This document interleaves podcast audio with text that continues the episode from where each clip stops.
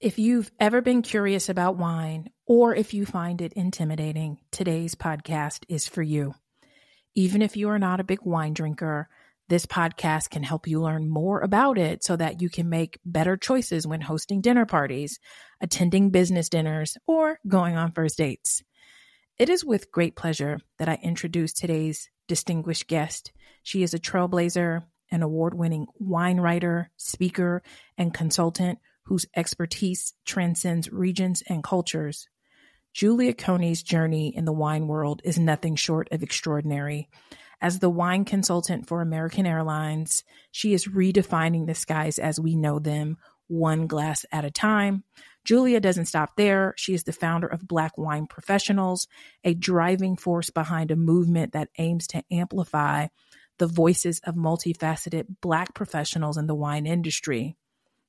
She is the wine consultant for Sweet July magazine and just a catalyst for change. Her work has been featured in numerous print and digital publications. And I need you to know that I'm not sure if I had more fun. I've ever had more fun doing a podcast interview as I had doing this one. I hope you enjoyed this interview as much as I did.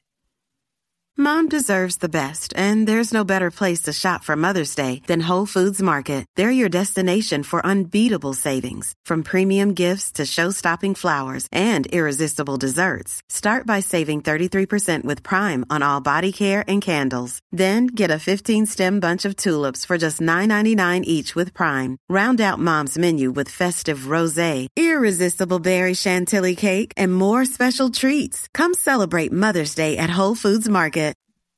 Okay, Julia, we are finally bringing I, what I feel like is our epic wine conversations to the podcast and I I want to get into how you got into wine, but I feel like I need to tell this story. Today we're going to be just talking about sort of how knowing wine um, how complicated it is, the barriers, all those things. But I want to tell this quick story about how I did an internship back when I was in college at Enterprise Rent a Car in the loss prevention department. And I loved my boss, and I had just turned 21.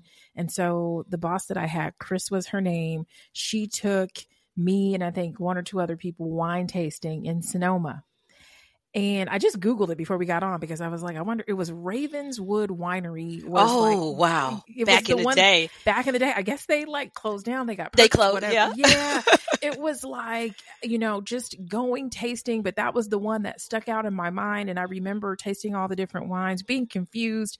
I never really had wine before, but she took us she took us tasting around and then she used to have a, like pool parties at her house and she was really into wine cut to later that year, I got an internship um, sponsored by Essence Magazine, but at Unilever. And every week, Essence would do these events with the interns. It was the Summer of Beauty internship. Long story short, one of the dinners was with the founder, Ed Lewis, uh, and I think he was the CEO of the t- at the time. So it's the CEO of Essence, it's Susan Taylor, like it's just all these bosses, and there's just like four young black interns doing this program. And I'm sitting next to Ed Lewis, and that big, massive wine list drops down on the table. And he says to me, Why don't you choose the wine for the table? And I was like chest puffing up, like, I got this, you know, because I had had that experience with Chris and that choosing the wine for the table I don't think I could have gone wrong, but he was so impressed with me. We talked all night. I ended up getting free tickets to Essence Fest, flew me out, hotel, like floor seats, backstage. Uh, I mean, everything. And I never forgot how, in that moment, I felt like wine. Even the little knowledge that I had got me so far and that was the inspiration that like kept me tasting kept me into it. And it really is just like this unspeakable thing that can like it's just like a i don't know what is it? Like a language that it's a connector speak. it's a yes. community it's, it's communal right? Yes. Wine you usually drink wine with people Yes. That's how most people, it's a connector. Okay. And so for me, I like to say right now, wine is the new golf course. Okay. When Tiger Woods came out, it's mm-hmm. like everybody black was like, whoa, let, us go to the golf course, right? let's go play golf. Right. But wine is a thing now. It is, yeah. it is not, it's not slowing down even as sales of wine and people drinking less wine. Yeah. I think people are also drinking better wine. Okay. That's the, okay. So, Julia, before we get into this sort of like 101, mm-hmm. 201, I want you to tell us how did you get into wine? So I grew up in Houston and okay. uh, went to college in Texas. And I was always I wasn't a big drinker. My you know my family didn't drink. They're not against drinking, but like church stuff, you know, they're like we just don't drink. Right. And I was a huge margarita person. Like margarita is like my jam. Give me like a fresh one, a frozen one. Just give me a margarita. Okay. And I started working for lawyers outside of college. And even though I had studied abroad in France, in Paris, wine is everywhere. So it's not like a big thing. You go to lunch, and as a student, it was cheaper to get a salad, an omelet, and a half carafe of wine than to order that with a soda. Wow. so right. you're conserving money, right? My parents right. are like, you we conserving money. So I just got into wine, but I wasn't thinking about it as a career. I wasn't drinking well. I was just drinking whatever's on the menu. Mm-hmm. Came home, got a job working at a law firm, and the attorney I work for, he had just been to Napa. This is 1999. Wow. And all the boxes are in front of my desk. And we're talking old school Napa, Caymus, Clos du Val, Opus yeah. One, where you just kind of walk in and go and have a tasting and it didn't cost you hundreds of dollars. Right. And I was like, why is all this wine in front of my desk? I can't work. And he was like, did you study in Paris? Like wine is everywhere there. I'm like, yeah, but it's not like this. Right and he had a barbecue at his house. I mean, mm. Texas barbecue, brisket, ribs, all these amazing barbecued foods, and he paired it with those wines. Wow. And he sat me down and tasted these amazing wines in 1999. 1999. Yeah, and I was like, "Oh, I'm hooked. What is this? Why yeah. are there cherries? How did the cherries get in this flavor? I couldn't understand right. thing." And he was like, "Do you, he was like, I'm going to bring you a column by a woman named Dorothy Gaiter, and she writes for the Washington uh, Wall Street Journal. Okay. And it's called Tastings with her husband. And I see the photo, and it was every Sunday, and it was a black woman, and I was just shocked. Wow, black woman, and this is '99. They had started the column in '98. And I see every week I'm reading these stories of wine. And so I was like, you know what? I need to go to this Napa place, Bob. Bob, you need to help me go to this Napa place. Yes. And he gave me my bonus early so I could go to Napa. Come and this on. is when you didn't have GPS. This is like you're going from here, you're going to yeah. get on this freeway, you're going to drive this highway. Right. And I went and just knocked on doors, and they were like, "Oh yeah, Bob, Bob, Bob said you were coming to taste. Let's taste." And then I would, yes. I came home after that and was still so curious. I was drinking wine. I was going to the tastings at the Specs liquor store in Houston every Friday night, trying to find what I liked, what I didn't like, what I could yep. afford. That part budget what I could afford. mm-hmm. And I went to work and I said, Bob, okay, Napa's done this. I've been studying California for six months. They're inspired by Bordeaux. I think I need to go to Bordeaux. And he was like, Yeah, you should go to Bordeaux. Wow. And I said, But how do I get there? Like, because I don't know, I right. know French well, but it's Bordeaux, it's not Paris. Right. And he said, Well, you fit. You should join one of those like cycling groups and do a trip that they take you to Bordeaux and you drink wine and cycle. And that's what I did. Wow. That's what I did. Okay. In See, 2000. In 2000. I, I said, okay. I'm just going to join this group. It was a luxury travel company. He got his travel agent to book it for me. And I remember just being in Bordeaux at these chateaus, drinking all these wines. Wow. And it's kind of like this full circle moment because I look in, you know, growing up, you grew up in Houston, Beyonce, and I have had those wines. I've had the mm-hmm. Petruses, I've had the Margots, the Latours, the big, Flex. those wines, the wines that are like the epic I have okay. had them at their origin, not okay. like here. Okay. And so I came right. back with all this wine. It's, it's kind of crazy. Okay, so we, we, you guys, we are going to talk about all things wine and how it is communal, and maybe even how just knowing whether you drink or not. And I recognize as somebody who is right sizing their relationship with wine, um, and just about everything in my life. But I feel I do feel like it doesn't hurt to know what's going on. And so, Julia, I'm gonna we're gonna start very basic here, and mm-hmm. we're gonna mm-hmm. just span out. And then I do I hope we do make time to go back over those like fancier name wines that you threw out because we see all the celebs having them, or maybe we don't, or we don't know what they look like, and we like how much do they cost, and are they even really good? So I want to just I'm seriously uh, gonna say wine is pleasure, it is culture, and so many believe that it makes food taste better, but wine can be incredibly intimidating. And so, very. in a very one on one way, what I understand, Julie, is that there are five different types of wine red, white, rose, sparkling, and fortified. Did I get that right? Yes. Okay. What but is it the difference of it is you can have a white grape okay. make a red wine yeah. or a white wine and that's how you have pinot noir. So it's yes there is that okay, but pinot but, noir can make a rosé. Got it. So it's this thing where it's like these are the types these are just kind of like the basics but they are made from two basic kinds of grapes. And when you say white you mean the green ones right? So yeah i mean the green ones. the green but ones the, but they but they call them white. They call them white. um and so can you talk us through some of the types? So give me some of the most popular red wines. Who what are some reds, Pinots, Cabs, Merlots? Like, what are the top most popular red wines? Well, likes what typically? So Cabernet, uh, okay. for most of us in America, it comes from France, but okay. we know it from California, right? Mm-hmm. And Cabernet, all grapes are different based on where they're grown. Okay. So a Cabernet from California will taste very different than a Cabernet from Bordeaux, France, because okay. of climate. We're talking climate. Climate matters, right? Right. So when you're usually people have Cabernet in California, it's kind of big, it's kind of fruity. Usually mm-hmm. they add a lot of oak, but if you taste a super super dry cab mm-hmm. from France, you're like, oh, I really really don't like this because I'm maybe used to California. But right. also tasting these wines that are meant to go with food, you might not always like them. Right. Okay. So, cab Cabernet is a red wine. Is it meant to go with food? I think all wine is meant to go with food. Okay, but is it a drink alone wine? A Cabernet? No, not in my opinion. You don't think it's okay? No. When you say big, what do you mean by big? See, this is the thing when you, people in the okay. wine industry, think is big wine. when you the, Cabernet is known for tannins, right? So when you okay. taste these, when I call a big wine, it sometimes seems like you could take like you're licking a napkin, and you are smacking. That's the only way I can oh, say it. That's what a tannin feels like. Yes. It's like wow, and your mouth gets dry, okay. and you kind of like, what is going on? Mm-hmm. And you're like, I don't like this wine. This wine is too dry for me. You're like, that is not. That is big. Big. Okay. Right? And the alcohol percentage on it is big. You flip the bottle over, you see 14%, 15%, 16%. Those what we call big. Okay. Right? What are some but, of the big red wines?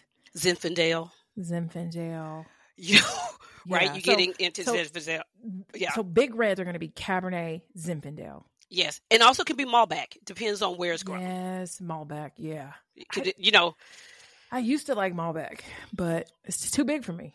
yeah, but that but and it's even bigger where it originates in Cahors, France. A lot of people think Malbec originates in Argentina because that's what we know. It actually mm-hmm. originated in France. It went to uh, Argentina when there was a disease in France that was destroying all the grapes. Okay it went and so now in Argentina is really known for it, right? Okay. And It is big from Argentina. It's bigger in France. Like it's Got just it. heavy, it's weighty, it's dry, but they eat it with a lot of red meat. They okay. eat it with game and venison. So you're talking about foods that actually complement that wine. Right. This isn't a summer Malbec is not something we're sipping on the porch in the summer. No, no. Okay. Unless, I think if you're in the summer and you're in the south, you just go inside with your air conditioner on, your AC, and have your Malbec and your yeah. Cabernet. Okay, yes. so those are our big reds. What are some mm-hmm. of the? So it, let's step down. Where are we stepping down to like medium? Medium. Are, you can Pinot, think Pinot Noir. You think Pinot Noir is, is medium? In a, in a in a certain area, yeah.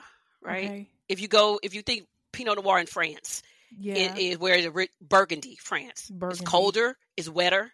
Yeah. It's got cooler climate. Mm-hmm. Doesn't get enough sun like it does in certain parts of California. So once again, you're getting a drier wine. Okay, a medium Pinot. medium medium Pinot. I like to. I say Pinot for a lot of people is a gateway into a bigger wine. Agreed. But it, right, but Pinot, Pinot to Noir, me, yeah, Pinot it's Noir can go. It's a safe red, but it can go with fish. It can go okay. with chicken. Yes. It's the whole breaking of the myth red wine with red meat. Right. No, red wine doesn't go with like a seafood dish. Okay, so where does Merlot fall? Because I feel like Merlot is just like the it's like the I big, like I like, the, Merlot it's a house in the middle. wine. It's like I like Merlot in the middle between Pinot Noir, Merlot, and Cabernet. I love Merlot. Okay. I think Merlot is a beautiful wine when it's done very well. Okay, who does very like? Who does my favorite Pinot? My favorite Merlot right now is uh Mount Veeder uh, okay. Merlot out of California, out, okay. literally out of Mount Veeder. The Mount spell that V E E D E R Mount Veeder. Okay. It's okay. it's just a beautiful Merlot. It's just elegant. It's soft. It's not. Too, it's just all the tannins work. You can actually sip that Merlot and just have like a little cheese, a little crackers. You don't need something else. I just think it's so so well done. Okay. So, and then if you go into France, mm-hmm. you can have Merlot where it originated on the right bank in Pomerol. Merlot is king. Okay, so Pinot Noir. Are there any light reds that you would recommend?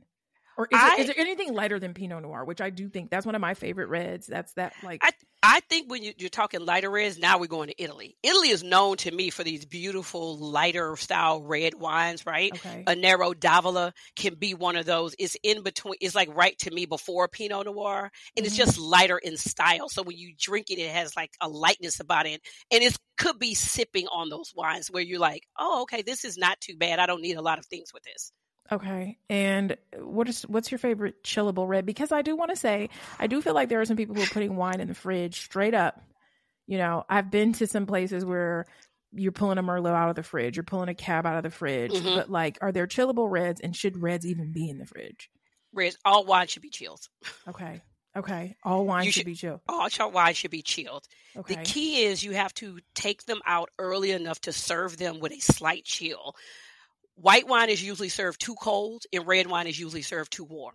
Mm. Too cold, you can't smell it. You don't get nuances. So if you pour wine straight from the refrigerator and you have all that condensation on the glass, you yeah. need to wait 10, 15, 20 minutes for all that to to go off so yeah. you can actually taste the wine because otherwise you're just drinking and there's no flavor. I know, and then it's all tasting the same at this. Point. it's all tasting the same. It's giving house. It's giving house wine. It's giving house wine. When it's red and it's too warm, mm-hmm. then it you can't see all the taste all the nuances. You just taste dryness. You just taste fruit. You don't taste any elegance because it is too warm. Oh, okay. So before we move on to white, before we move on yes. to white, um, actually, I'm just gonna move on to white, and I'll save my question. So, what are going to be some of my big white wines?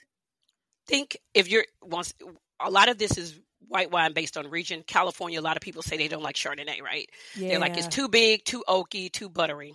Yeah. Those are actually winemaker choices. Mm. So if you get a lot of new oak in mm-hmm. wine, you're getting a lot of that buttery, something called malolactic fermentation, because wine is science. It right. is a living, breathing thing that right. causes you not to like that.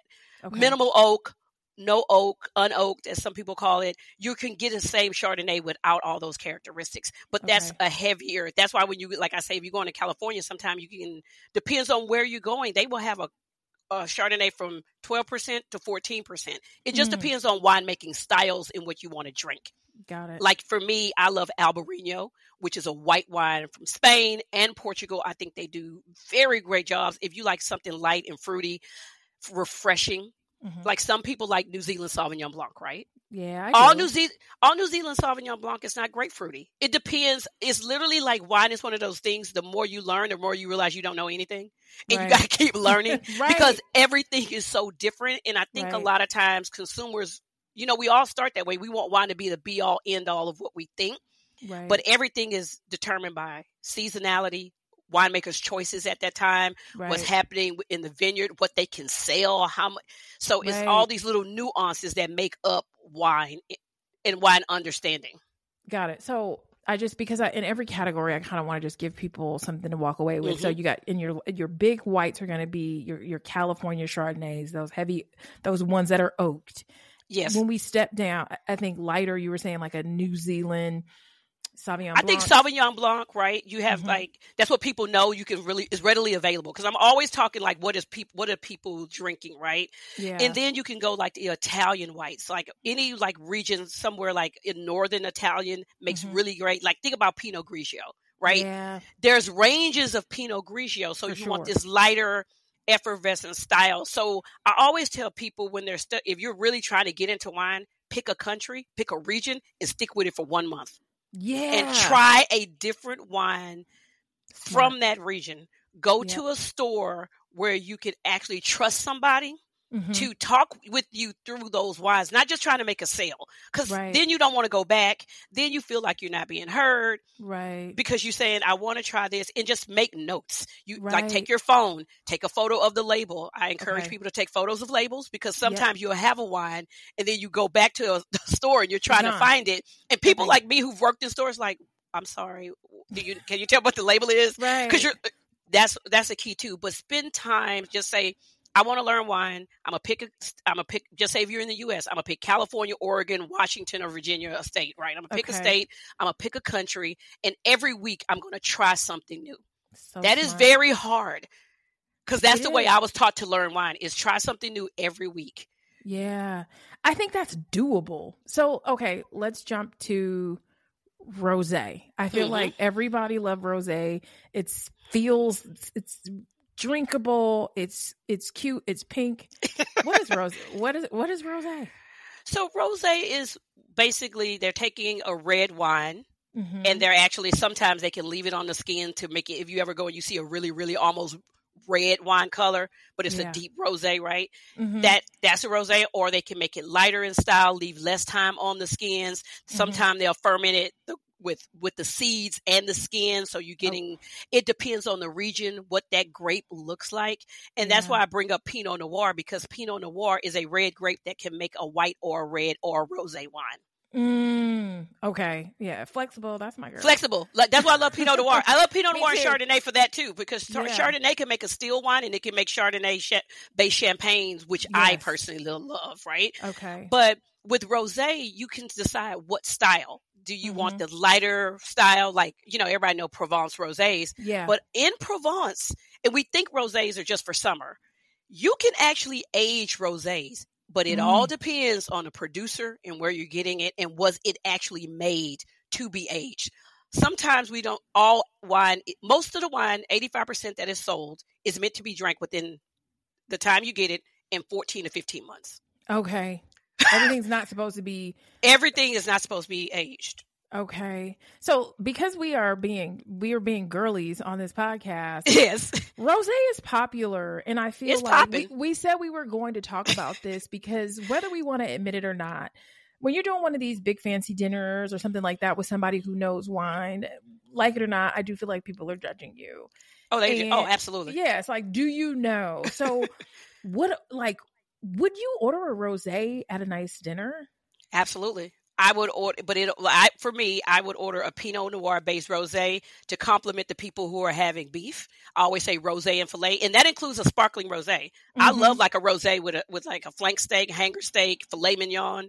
Yes. I would put a, a rosé with that, right? Okay. And then I would have a lighter style of rosé, maybe uh, you know one from Provence or mm-hmm. one from the Rhone, which has Grenache in it, right? A lighter yeah. that can actually go with your chicken, your fish, you know, or whatever you decide to eat on the lighter style fare. So rosé can. I've had really had dinner dinners where there was the entire dinner was all rosés. Lovely. Okay. So yeah. now we know. All right, sparkling. I feel like this is going to be the help we need. Sparkling. I feel like we could do a whole podcast on sparkling because yes. because and, and this is something I had to learn. So everything is not champagne. Like no everything sparkling is not champagne there's like there have been times where I have gone out to dinner and and sometimes at the end of dinner I go, you know what? I just want to have a glass of champagne. And they will not give me the champagne because they're like, it is more expensive and they'll mm-hmm. bring me the cava or the prosecco. Talk us through sparkling wine, please. Okay, so champagne is a sparkling wine, but not all sparkling wines are champagne. so champagne has to come from the Champagne region of France. Okay, it literally the main two cities, Reims and Epernay. In those, in that commune, you have different villages, and of those villages, the main three grapes that we use and people know: Chardonnay, Pinot Noir, and Meunier. You might okay. see Pinot Meunier and Meunier, but you can make champagne from eight grapes. They mainly make it from the three. So that's why I really don't kind of get into the other geeky part of that until right. like somebody really asks me. Right. So okay. that is those are laws, right? Okay. So that is why champagne can only be called champagne. With that caveat, if you say I see Korbel says champagne, I see Andre says champagne, those were grandfathered in before the law happened in the 70s to keep that name champagne on the label. Okay. They can't do that right now. You can't okay, call so it a Korbel and, and Andre, those are they, not champagnes. They are Okay. California sparkling wines that were grandfathered in by To- before before before this law. law happened. Okay. So, okay, let's just say because champagne, if you look at it on the menu, most times it is the most expensive thing. Yes. I don't, okay, I don't want to, because we're talking about budget. What are Mhm. some other beautiful sparkling wines if I like champagne that I could be drinking? If you like champagne, the key thing you have to look up for on the sparkling list, if it says method traditionnel, Mm. method champenois because champagne goes through two fermentations and that is it goes through one in the barrel the oak the still whichever the winemaker decides and the second happens in the bottle that's where you get the cage and the cork for champagne so that's called the traditional method so when Mm. you're looking at those you're looking for ones that really do that Mhm. so for champagne, they also have a legal law requirement to lay down on the side, on the lees, as they call it, for 15 months minimum in that bottle. Okay. So when you see method champenois, usually people are trying to mimic that law. They're trying to mimic champagne for that. Okay. so it's difference- like th- it didn't grow there, but It we did the there. method. We did the method. So that's why you have Ferrari Trento, Trento Doc Beautiful. That's the one that sponsored Formula One. Mhm. They make one. They're the first to do the champagne method in Italy, uh, in the north in Trento Doc region. okay. in cava cava can they don't use the same grapes so when we talk about champagne method there's the method of double fer- the second fermentation and Mhm. there's the method of using the same grapes in Okay. cava they're using their local spanish grapes a lot of times so your Okay. Xarel-lo your Pate, all these other spanish grapes they're using so you want to look if you want something so similar you want to ask what grapes are in this bottle because if it has Mm. chardonnay and pinot noir it's going to be a little similar Okay. you can't duplicate soil in these regions. So that's Right. also champagne is chalk, right? A lot of these other places are clay. But one of the key things I want to say, prosecco is made in a tank Okay. and it goes through a different method and it doesn't see a secondary fermentation. So it is not made in a champenois method. Okay. It's Prosecco because we're talking about being judged. What's up with Prosecco? I okay. So prosecco gets a bad rap and on this I got to go for a little tangent. Okay. Prosecco gets a bad rap as bad as Moscato d'Asti gets a bad rap. Okay. because there's a lot of bad prosecco and there's a lot of bad moscato. Right. Right. and- right. Because there's so much bad in this category. The Yes. category in itself gets a bad rap, but a good. I've had a. I've had beautiful proseccos and moscatos. Yes, exactly. So Yeah. Altanev, which makes one of my favorite proseccos, but honestly, that prosecco is twenty five dollars, Okay. pretty much, right? Yeah. But you could get another prosecco for ten. did you? Were you the person that told me you like prosecco from uh Kirkland? What is it? Cl- Costco. I if you go to mix a mimosa, Okay. so if I'm gonna make a mimosa, do not use champagne. Please don't do that. okay. But you're saying the Costco prosecco hits for a Hits mimosa. A mimosa, a Bellini, anything like any of those fruit, like you know, you want to make a French seventy five, but you don't want to use champagne. Any of those cocktails, because to me, champagne on its own, you're just ru- ruining You're something ruining like it. you're ruining Yeah. history. Like also, Get yourself a get the prosecco from Prosecco. Costco and Co- make your the Costco prosecco is phenomenal for that. Like I, I always tell people that's what you want, or you're having a party, you're Mhm. on a budget, you're having people over, and you Mhm. just want something sparkling. I think that is a very well made for the price. Okay. Fair enough. Now, fortified wines. What what is that? That's the ports and ports they're also they're they're they're actually part of them are distilled so Okay. and they're aged so they're they're looking you're looking for this beautiful distillation that happens and so there's different methods like the solera method and you're making like a sherry and all the leaves these are really used for after dinner drinks that's what I'm thinking. Is that aperitifs? Is that what there is that? aperitifs a little before or a little after they're Okay. really kind of not meant to really go with like your your meals Okay. like right I like them as cheese pairings at the end of the meal because I'm more of a savory person and like Mm. cheese as a dessert compared to Mhm. chocolate. Got it. So these are like when the when the at those fancier restaurants when the dessert menu comes out that these are going to be on that list typically. Also, you're going to see demi sec champagne on that list. Oh yeah, I love demi sec. So demi sec. Right? Hmm? demi sec's on the sweeter side, right? It's on the sweeter side. There's seven levels of sweetness in champagne from bone dry to super sweet. Demi sec mm-hmm. is right b- before the super sweet. The super okay. sweet is called doux. There's one mm-hmm. level of more sugar even after the demi sec. My goodness. But yes, it's yeah. really it's a lot of sugar. okay. And so you're using those to like complement the cheese, complement the, the, sweet dessert. So that's why you don't see them really on the list when they hand you a list under wines by the glass, wine by the bottle. They're they're your they're your dessert menu wines. Okay. All right. So I feel like you covered a lot of the terminology, and I'm just going to go through my list. And if there's anything I didn't cover, okay. I feel like we talked about dry. What does it mean when somebody says something is dry? Is that the like napkin licking that you mentioned? when you're okay, so when you taste wine, you taste with all parts of your mouth, right? Okay. When that's one of the reasons there's certain glass shapes because the okay. way the ball, the barrel hits has the wine pour on your tongue, you get a different sensation.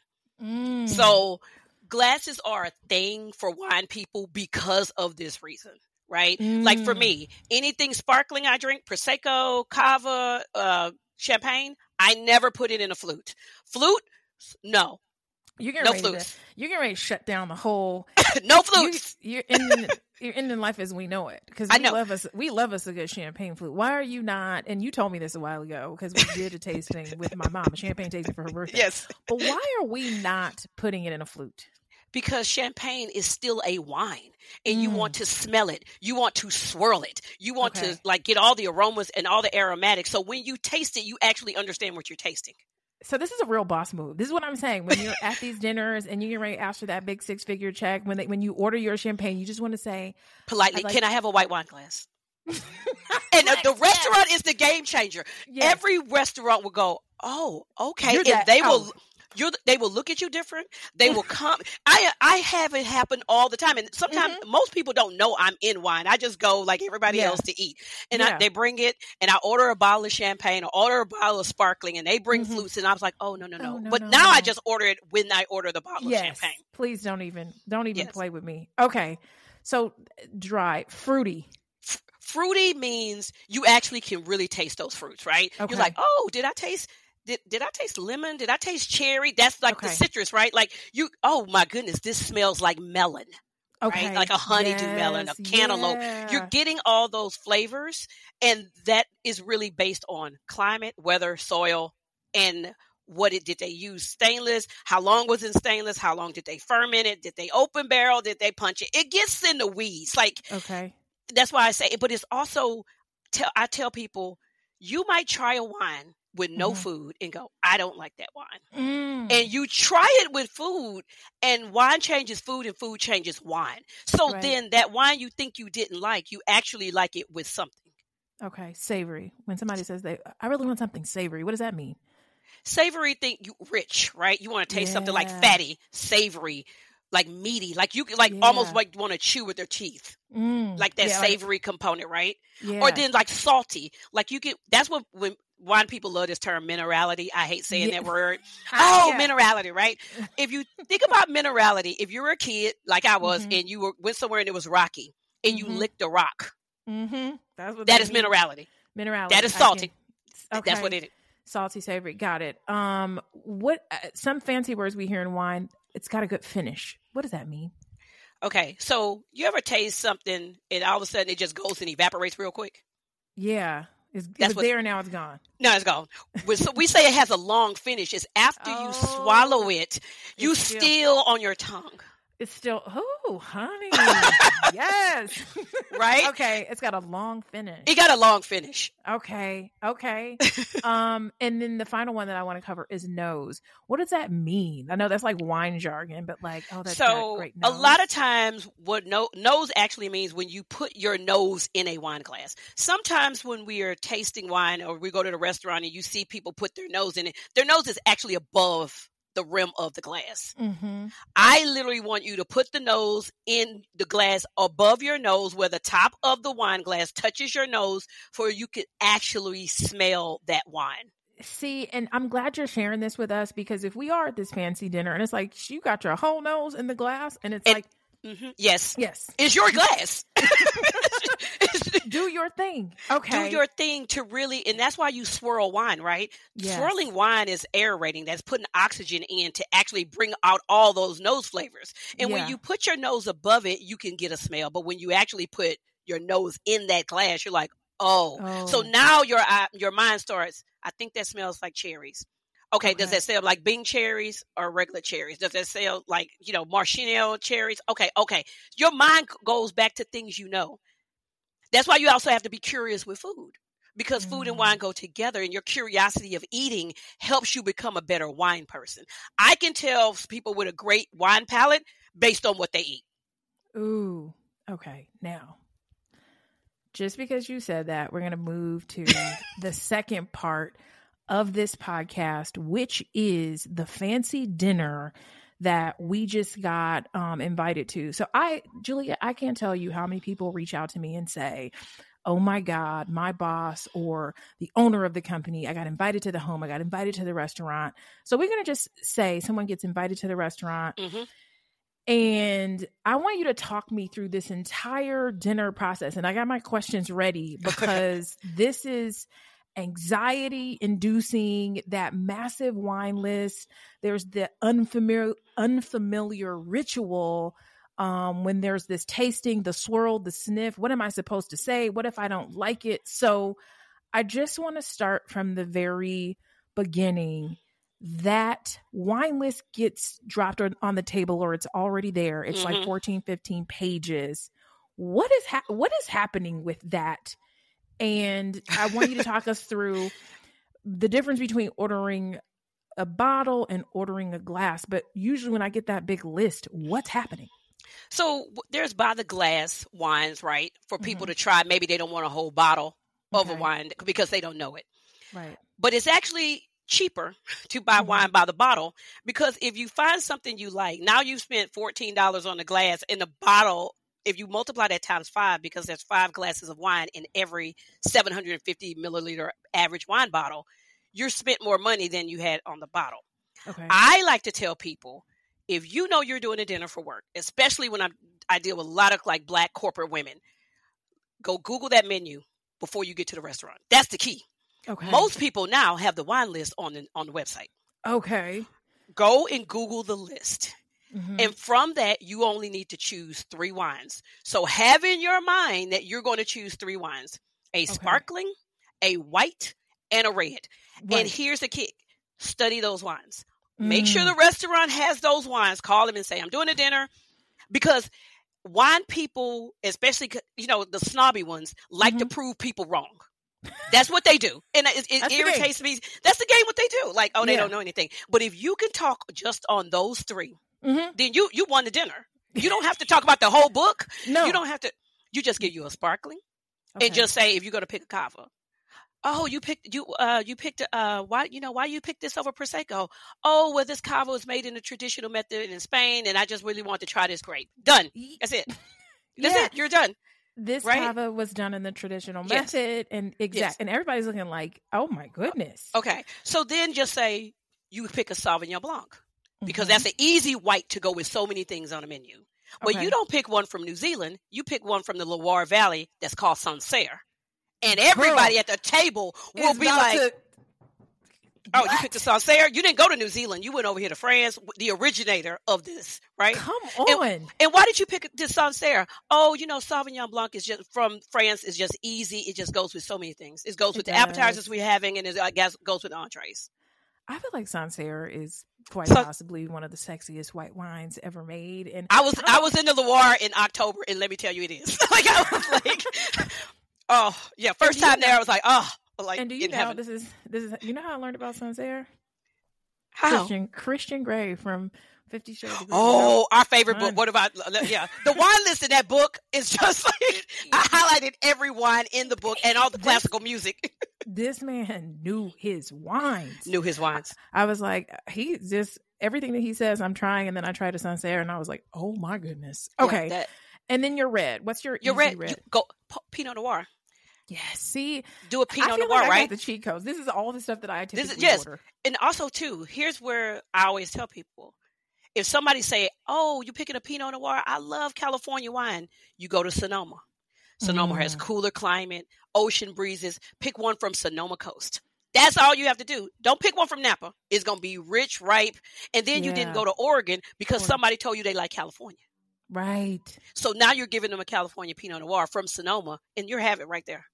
Okay. So we have ordered our wine mm-hmm. and there's this ritual because I just, I really want you to help us with this. Okay. I feel like you order the wine and the person comes out and they just like, they show you the bottle. What is that about? When you look at a label, it's not only showing you the grape, it's showing you where it's from. And it's also mm-hmm. showing you most of the time the year. Sometimes the label is the year is on the back and everything. So what it wine is determined by years. What mm-hmm. is happening to the climate during that year.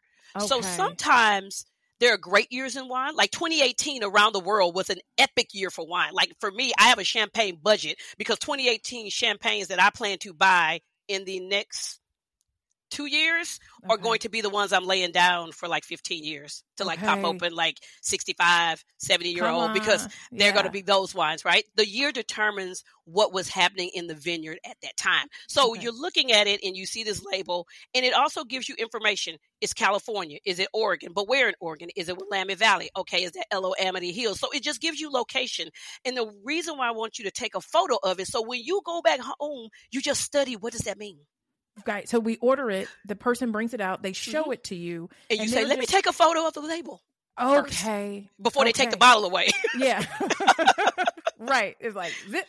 Okay. So now they come back and mm-hmm. our glasses are out and they do that little taste. Taste, yes. What? So I will admit I I kind of know what I'm doing, but I feel like I've just watched other people mm-hmm. when they do the taste. Number one, why, and number two, how? How do I? Okay. You know, the reason for the taste is you want to see is that bottle good. Wine is a living, breathing thing. You can get twelve bottles of wine and two not be great to be uh, like they're ah. oxidized. The fruit is expired because it's a living product. You yeah. want to make sure there's nothing like TCA where it smells like nail polish because that means that wine is now rancid. It has gone bad. Okay. So you're looking for flaws in the wine through the taste in the nose before you actually pour a glass. Okay. And typically, I read that like a sommelier will usually taste it themselves. Uh, usually, a sommelier and nicer depends on the restaurant. Okay. They will taste it beforehand to judge. But I tell people all the time, if you get that wine after the sommelier tastes it, because that has happened to me, and mm-hmm. I taste it, I'm like, mm, this is corked. That means mm-hmm. the mm. wine didn't get enough uh, contact with the cork in the bottle, and something is wrong. And I'm like, you can taste it, but I'm not paying for that wine. I say, pull me another bottle, and usually they pull another bottle, and the wine is fine. That second okay. bottle is different. So okay. you have to trust yourself enough to say, I know this wine is not right. Right. Okay. So the ritual, the they, so the ritual is taste. First thing you do you is grab the glass by the stem. Let's okay. start there. Not by the, your hand, not on the bowl. Okay. Your hand holds. You'll see Jay Z holding that stem all the time. oh, baby, when I saw Beyonce that photo, I was just like, "Oh, she's she's by the stem. She's holding it by the and stem." Jay Z too. He's got his. Eyes, I said he on the stem. Yeah, he's always holding by the stem. Okay. The stem, so, right? Okay. And what you're going to do is look for it. Look at the color. That's the first thing. That's the C, right? I'm looking mm-hmm. at this. I'm looking at the C, right? And then you put your nose in and you're smelling it. Okay.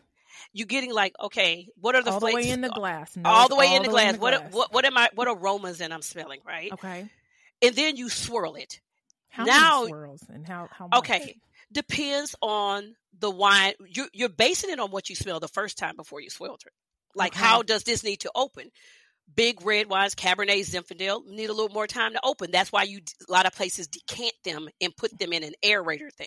Okay. But if you're just if they're not doing that, you're just like, oh, okay, it needs a little more air. Then you taste it. In that way, you decide what is going on. Do I want to taste this more? does this need a little more time to open up a little more air once they pour it in? But okay. you're doing all that to determine the qualitative, like, do I actually want to drink this wine? Okay. Is this, can we be like, I just don't like this? Is that like. Yeah, absolutely. Okay. Like, if you eh. don't like it, then, and always ask for a taste. Before, like, if you're not sure. Okay. Always ask the somm, hey, can I get a taste before I order a glass? Nine times out of 10, they're going to say yes. Okay. Or what about a bottle? You, Is that a, you're on the hook for the bottle, right? No, not necessarily. It usually it depends on the wine. They might have it open. Okay. But usually for the bottle, I just expect to drink the bottle. That's me. I don't expect to like send the bottle back most of the time. Okay. But you know, I always tell people think about your budget when it comes to that. Are you willing mm-hmm. to be okay having the bottle? And you have to know the restaurant's policy because all restaurants have a different policy. I find the really nice restaurants when you're ordering a you know a bottle of wine over 50 60 dollars you pretty much know what you're drinking yeah. you're not really trying to send that bottle back you're just really not right okay yes okay so we've we've done our taste we say mm-hmm. okay mm-hmm. everything goes around before i get to like these i want to do some pairings too mm-hmm. what i feel like this is something that i learned that may or may not be true so let's just say everybody gets their glass you're at a dinner mm-hmm. and, and they get ready to do the toast you know where mm-hmm. you get ready to clink glasses mm-hmm there is a ritual there that is I learned eye contact. Yes. You have to like, look somebody in the eye with you, when you toast with them. Okay, I feel like before this. So everybody everybody's glasses are poured. Mm-hmm. You do not sip until the toast. Per- Every you don't even sip.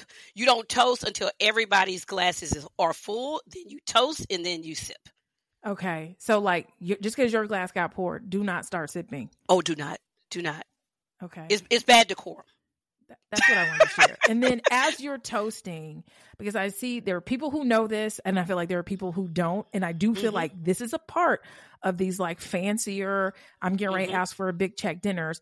You must make eye contact as you are toasting the person. Is that correct? Yes, it's considered bad luck if you don't. Okay. And so as I toast, I look at you, dink. I come yes. back, I look at the second person, I look at you in your eye, mm-hmm. and then do I have to be looking at anybody as I sip, or is it just at the tink as the like as the glasses touch? I'm as the as the glasses touch, you make eye contact and you sip. It depends okay. on the size of the dinner, right? If you're right. at a round table, you may can't you may want not everybody's not standing and going over. Right. What I like to do is do the side toast. Okay. So I start to the right, I ting that person, they ting that other person, and it goes around, and everybody kind of looks at everybody, oh, and then we drink. Cute. Like a little domino yeah. toast, like a little domino, and everybody has a toast to somebody, Beautiful. and then and then there we and then we so that we're not all like ding ding ding and knocking to... over you know candles or something. Right just trying to get everybody. Mm-hmm. so okay that's important. Now i want to get into some food pairings because i think this is also important. Mm-hmm. what is going to go i'm going to start with my my fish or shellfish. What am i ordering with my my my fish and shellfish? If you like sparkling most sparkling wines go with shellfish, right? Okay. Shrimp risotto. Any, I know you made that this weekend. Yeah. Most sparkling goes with that. Actually, but I want. Wine. Oh, oh, nice. I yes. want to say this as I like to teach people how to taste wine with food. Mm-hmm. I like to take a bite of the food, take a sip of the wine, and let the wine coat the food and now you understand why wine and food go together. Ooh. When you swallow the food, then taste the wine, now the food has a lingering taste and the wine is covering that. You don't really understand why it went with this butter or cream or sauce. Yeah. So you take a small bite, an initial tiny bite, and then you take a sip of this wine, allow it to coat and go, oh, because this is when wine changes food and food is changing wine. Yes. Okay. And this is why this whole pairing thing even Oh yeah. it's not just because they they match. Okay, so no. Usually going... you have to think what grows together goes together, right? Okay. This is when you go to France, Italy, you know, Greece. Mm-hmm. You see Greece has amazing white wines because they have a lot of fresh fish, right? right? And so you have these lighter style wines, right? For me, I love shellfish. I love Albarino, Pinot Grigio, Sauvignon Blanc, Sancerre. You know, beautiful. I love that with roasted chicken. Mm. I also like a beautiful, elegant you know, not too much oak Chardonnay. Okay. A yeah. Blanc de Blanc champagne. I'm talking a rotisserie chicken from your local grocery store. Okay. Like, nothing. rotisserie chicken from heck yeah from Publix with a from, Blanc de Blanc. Okay. Yes, Blanc de Blanc or like Sauvignon Blanc, right? Something like okay. that. Um, when you're going into like think about black and salmon. You can literally do a white wine. You can do okay. something like I like going to Italy. I love Italian white wines. Okay. There is a grape called Perbacco Mm. It is an mm. Italian white from Abruzzo, Montepulciano. They're known for reds. I love that with black and salmon, but I also love Pinot Noir with black and salmon. Okay. All right. Now tell me reds. Red meat. I'm getting a steak. I'm getting a steak. Okay, you're getting a steak, right? Yeah, yeah. Right. You can get a if you don't like Cabernet, you can get a Bordeaux blend. Mm, a Bordeaux blend. Blend a Bordeaux blend right? Okay. Which you you know before um, the main grapes of Bordeaux, Malbec, Cabernet, Cabernet Franc, Petit Verdot, those grapes went in. You know, you can get that blend. That's why people like Malbec, right? Yeah. Because a lot of Malbec goes with like steak. I mean, Argentina's known for it. So, right. but if you want a Bordeaux blend, you can say, hey, if you're at a restaurant, I want a Bordeaux blend that's less than 14, less than 13% alcohol. Okay. Most people on that most somms love that. They love when you go to a restaurant. The somms love to ask. They want to be asked questions. They yeah. want to. So they're not they, trying to be intimidating. They no. they're re- the majority. I'm telling you, the, I'm going to say they they just want to be winers. And the fact that you're like, I want a Bordeaux with this. They're just they love the challenge. Like, oh, let me go yeah. into my cellar and see what I have. Okay, like, right. Yeah. Also a burger, same thing. If I'm ordering a burger, I my favorite thing is Laurent Perrier or Billecart-Salmon rosé champagne with a burger. Uh, dang. Okay. I'm in. Rose uh, and filet. Pizza. Pizza and pasta. What are what are we getting? Okay, are we doing a white pasta? White pasta and red pasta and yeah. So okay. white pizza, white pizza, like you know, one of those like I don't know, pesto or that's not white, but like okay. you know, but yeah. a, a, lighter pizza, not the red sauce. Okay, white pasta. I like Chardonnay from Oregon. Okay, I love Chardonnay from Oregon. Why Oregon and not California or somewhere else? Somewhere else because I am specifically looking for Chardonnay from Oregon, from the Willamette Valley, and from El.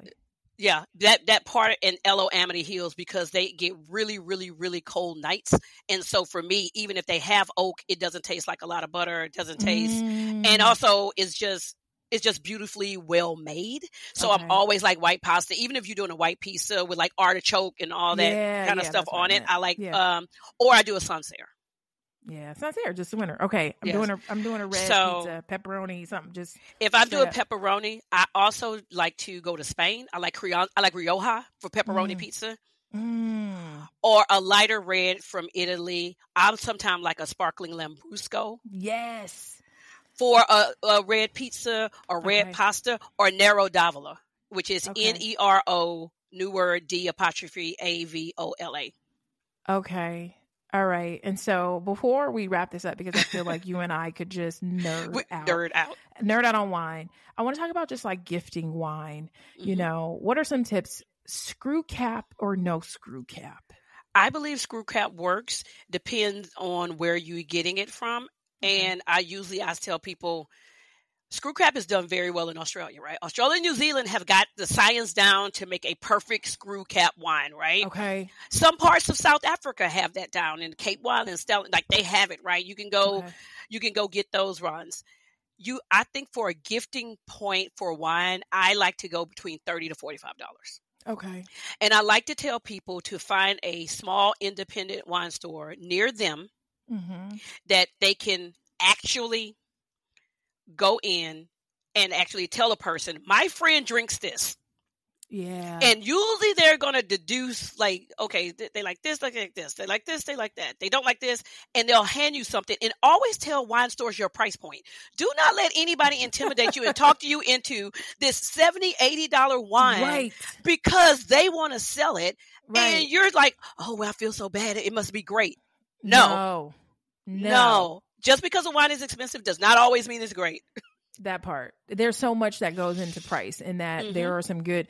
Okay, speaking of that, as we start to wind down, what are some of your like budget picks? Give me the the budget pick wine glasses. Intro, not expensive. I want nice, decent wine glasses. Where- I always tell people to start at Crate and Barrel. Okay. I think Crate and Barrel has like universal glasses for like six, seven dollars. Okay. Per, like start with four of those and ask for a universal.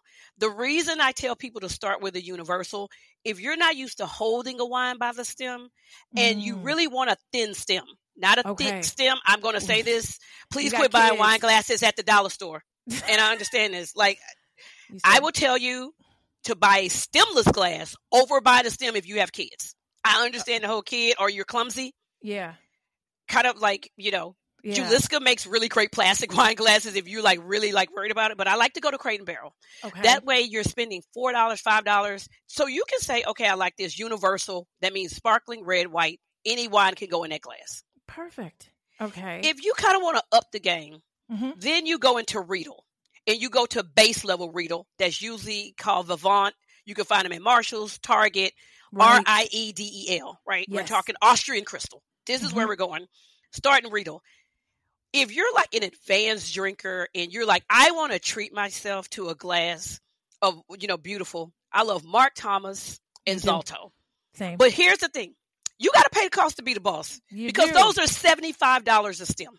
Yeah. I mean, but, I don't even let my husband drink out of those glasses. But here's the thing if you're hosting, somebody's cruising through and you got that big check ask, and, you know, I've done this where people, everybody has to pass through Atlanta at least once. And it's like, you know mm-hmm. what? Let me open something for you. I bring out my Mark Thomas, I bring out my Zaltos.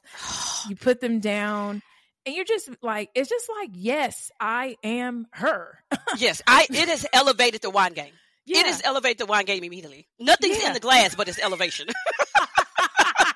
nothing has touched the glass and you are nothing. elevated okay so we got our glasses mm-hmm. now i think something that i love is just these like easy wines that are easy to buy. So, I mean, not all of us are able to go to a wine shop. So, let's just say we do have to run into the grocery store and we want to bring something that's, you know, to the boss's party or to something that we're trying to, you know, it's a first date, third date, 10th date. What are some like easy, good wines? First of all, I'm telling you to go to Spain and Portugal. Okay. Go to Spain and Portugal. We're talking really great wines at really great price points that you can find on the grocery the, store. In the grocery look, store, right? Look for, look for those. Spain. Go to Spain, Portugal. Go there okay. first. Okay. I highly advise. Mm-hmm. This is me. Stay out of California. If you have to, I was going to say that. I'd stay out of California. Okay. Stay out of California. I know I love California, and I'm sure if people from California wine were like, "Oh my God, Julia!" No, you got to spend some money in California to get a great wine. You just classic, have to. Classic California. classic California.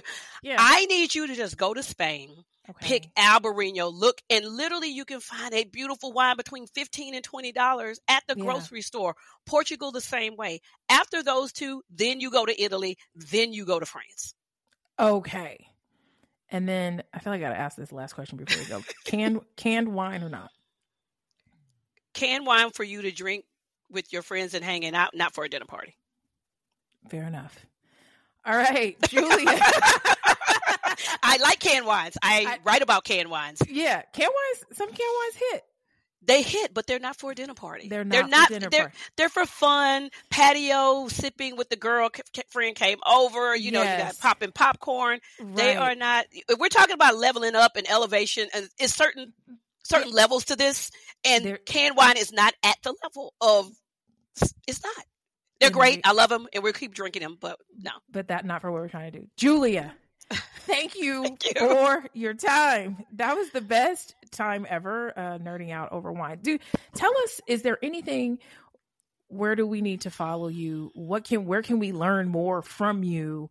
Um, newsletter. Give us a scoop. What okay, so uh, I um I am at Julia Coney on all social media. I have a newsletter called Métier, and Métier in French means a study of things that one is good at. Mm. And so mm. I write weekly about wines you should be drinking, and mm. I feel, feature one wine every week that you may not have heard of that is interesting. And I don't get into like the craziness. I just think that this wine this week is what you should be drinking. Okay. I also have travel guide for paid subscribers. It is fifty dollars a year or five dollars oh, a month, and so I have a list Lisbon travel guide, my champagne guide that my champagne that I go to four times a year will yeah. be launching next month on my newsletter. So if you're planning a trip to Champagne and you need help and you want to meet a lot of grower champagne people, which we probably could have another class on that yes. and talk on that. Uh, yeah, so that's Champagne Guide, but that is for paid subscribers because this way I get to write about things that I'm excited about for my newsletter. And also I can, you know, I am going to be a contributing writer for Wine Enthusiast in the spring. So congrats. Okay. yes. yes. In, uh, in, in addition to my American Airlines work. So yeah. Wait, before you go, what's the American Airlines work for those that don't know? For those who might be in the friendly skies not knowing. I am the wine expert for American Airlines. So every wine on the plane and every lounge across the United States, I actually choose. Flex. all right. All right. All That's right. it, Julia. We'll talk to you soon. All right. Thank